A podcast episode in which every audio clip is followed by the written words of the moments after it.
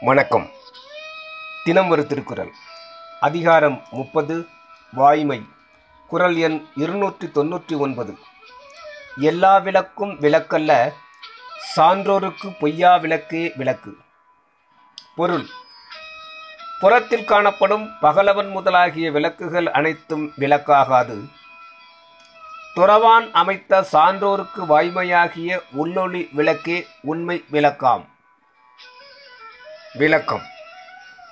எல்லா விளக்கும் என்றது பகலவன் நிலவு நாள்கள் கோள்கள் மீன்கள் விளக்குகள் அனைத்தையும் அடக்கி நின்றன. இவை அனைத்தும் உலகத்தின் புறப்பொருள்களை காண்பதற்கும் உடம்பின் கண் இருட்டை போக்குவதற்கும் துணை செய்வன. இவற்றால் புலன்வழி சென்று மனம் பொய்யான உலக இன்பத்தை நாடுமே தவிர மெய்யான வீட்டின்பத்தை பெறுவதற்கு துணை செய்ய மாட்டா.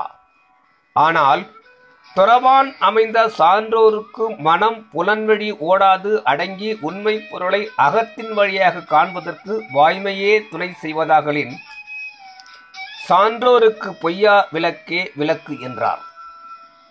இருட்டை போக்குவது பொருளை காட்டுவது என்ற விளக்கின் இரண்டு நிலைகளில் வாய்மையானது மனக்குற்றங்களை போக்கி உண்மை அறிவாகிய பொருளை காட்டலின் வாய்மையை விளக்கு என்றார் திருவள்ளுவர்.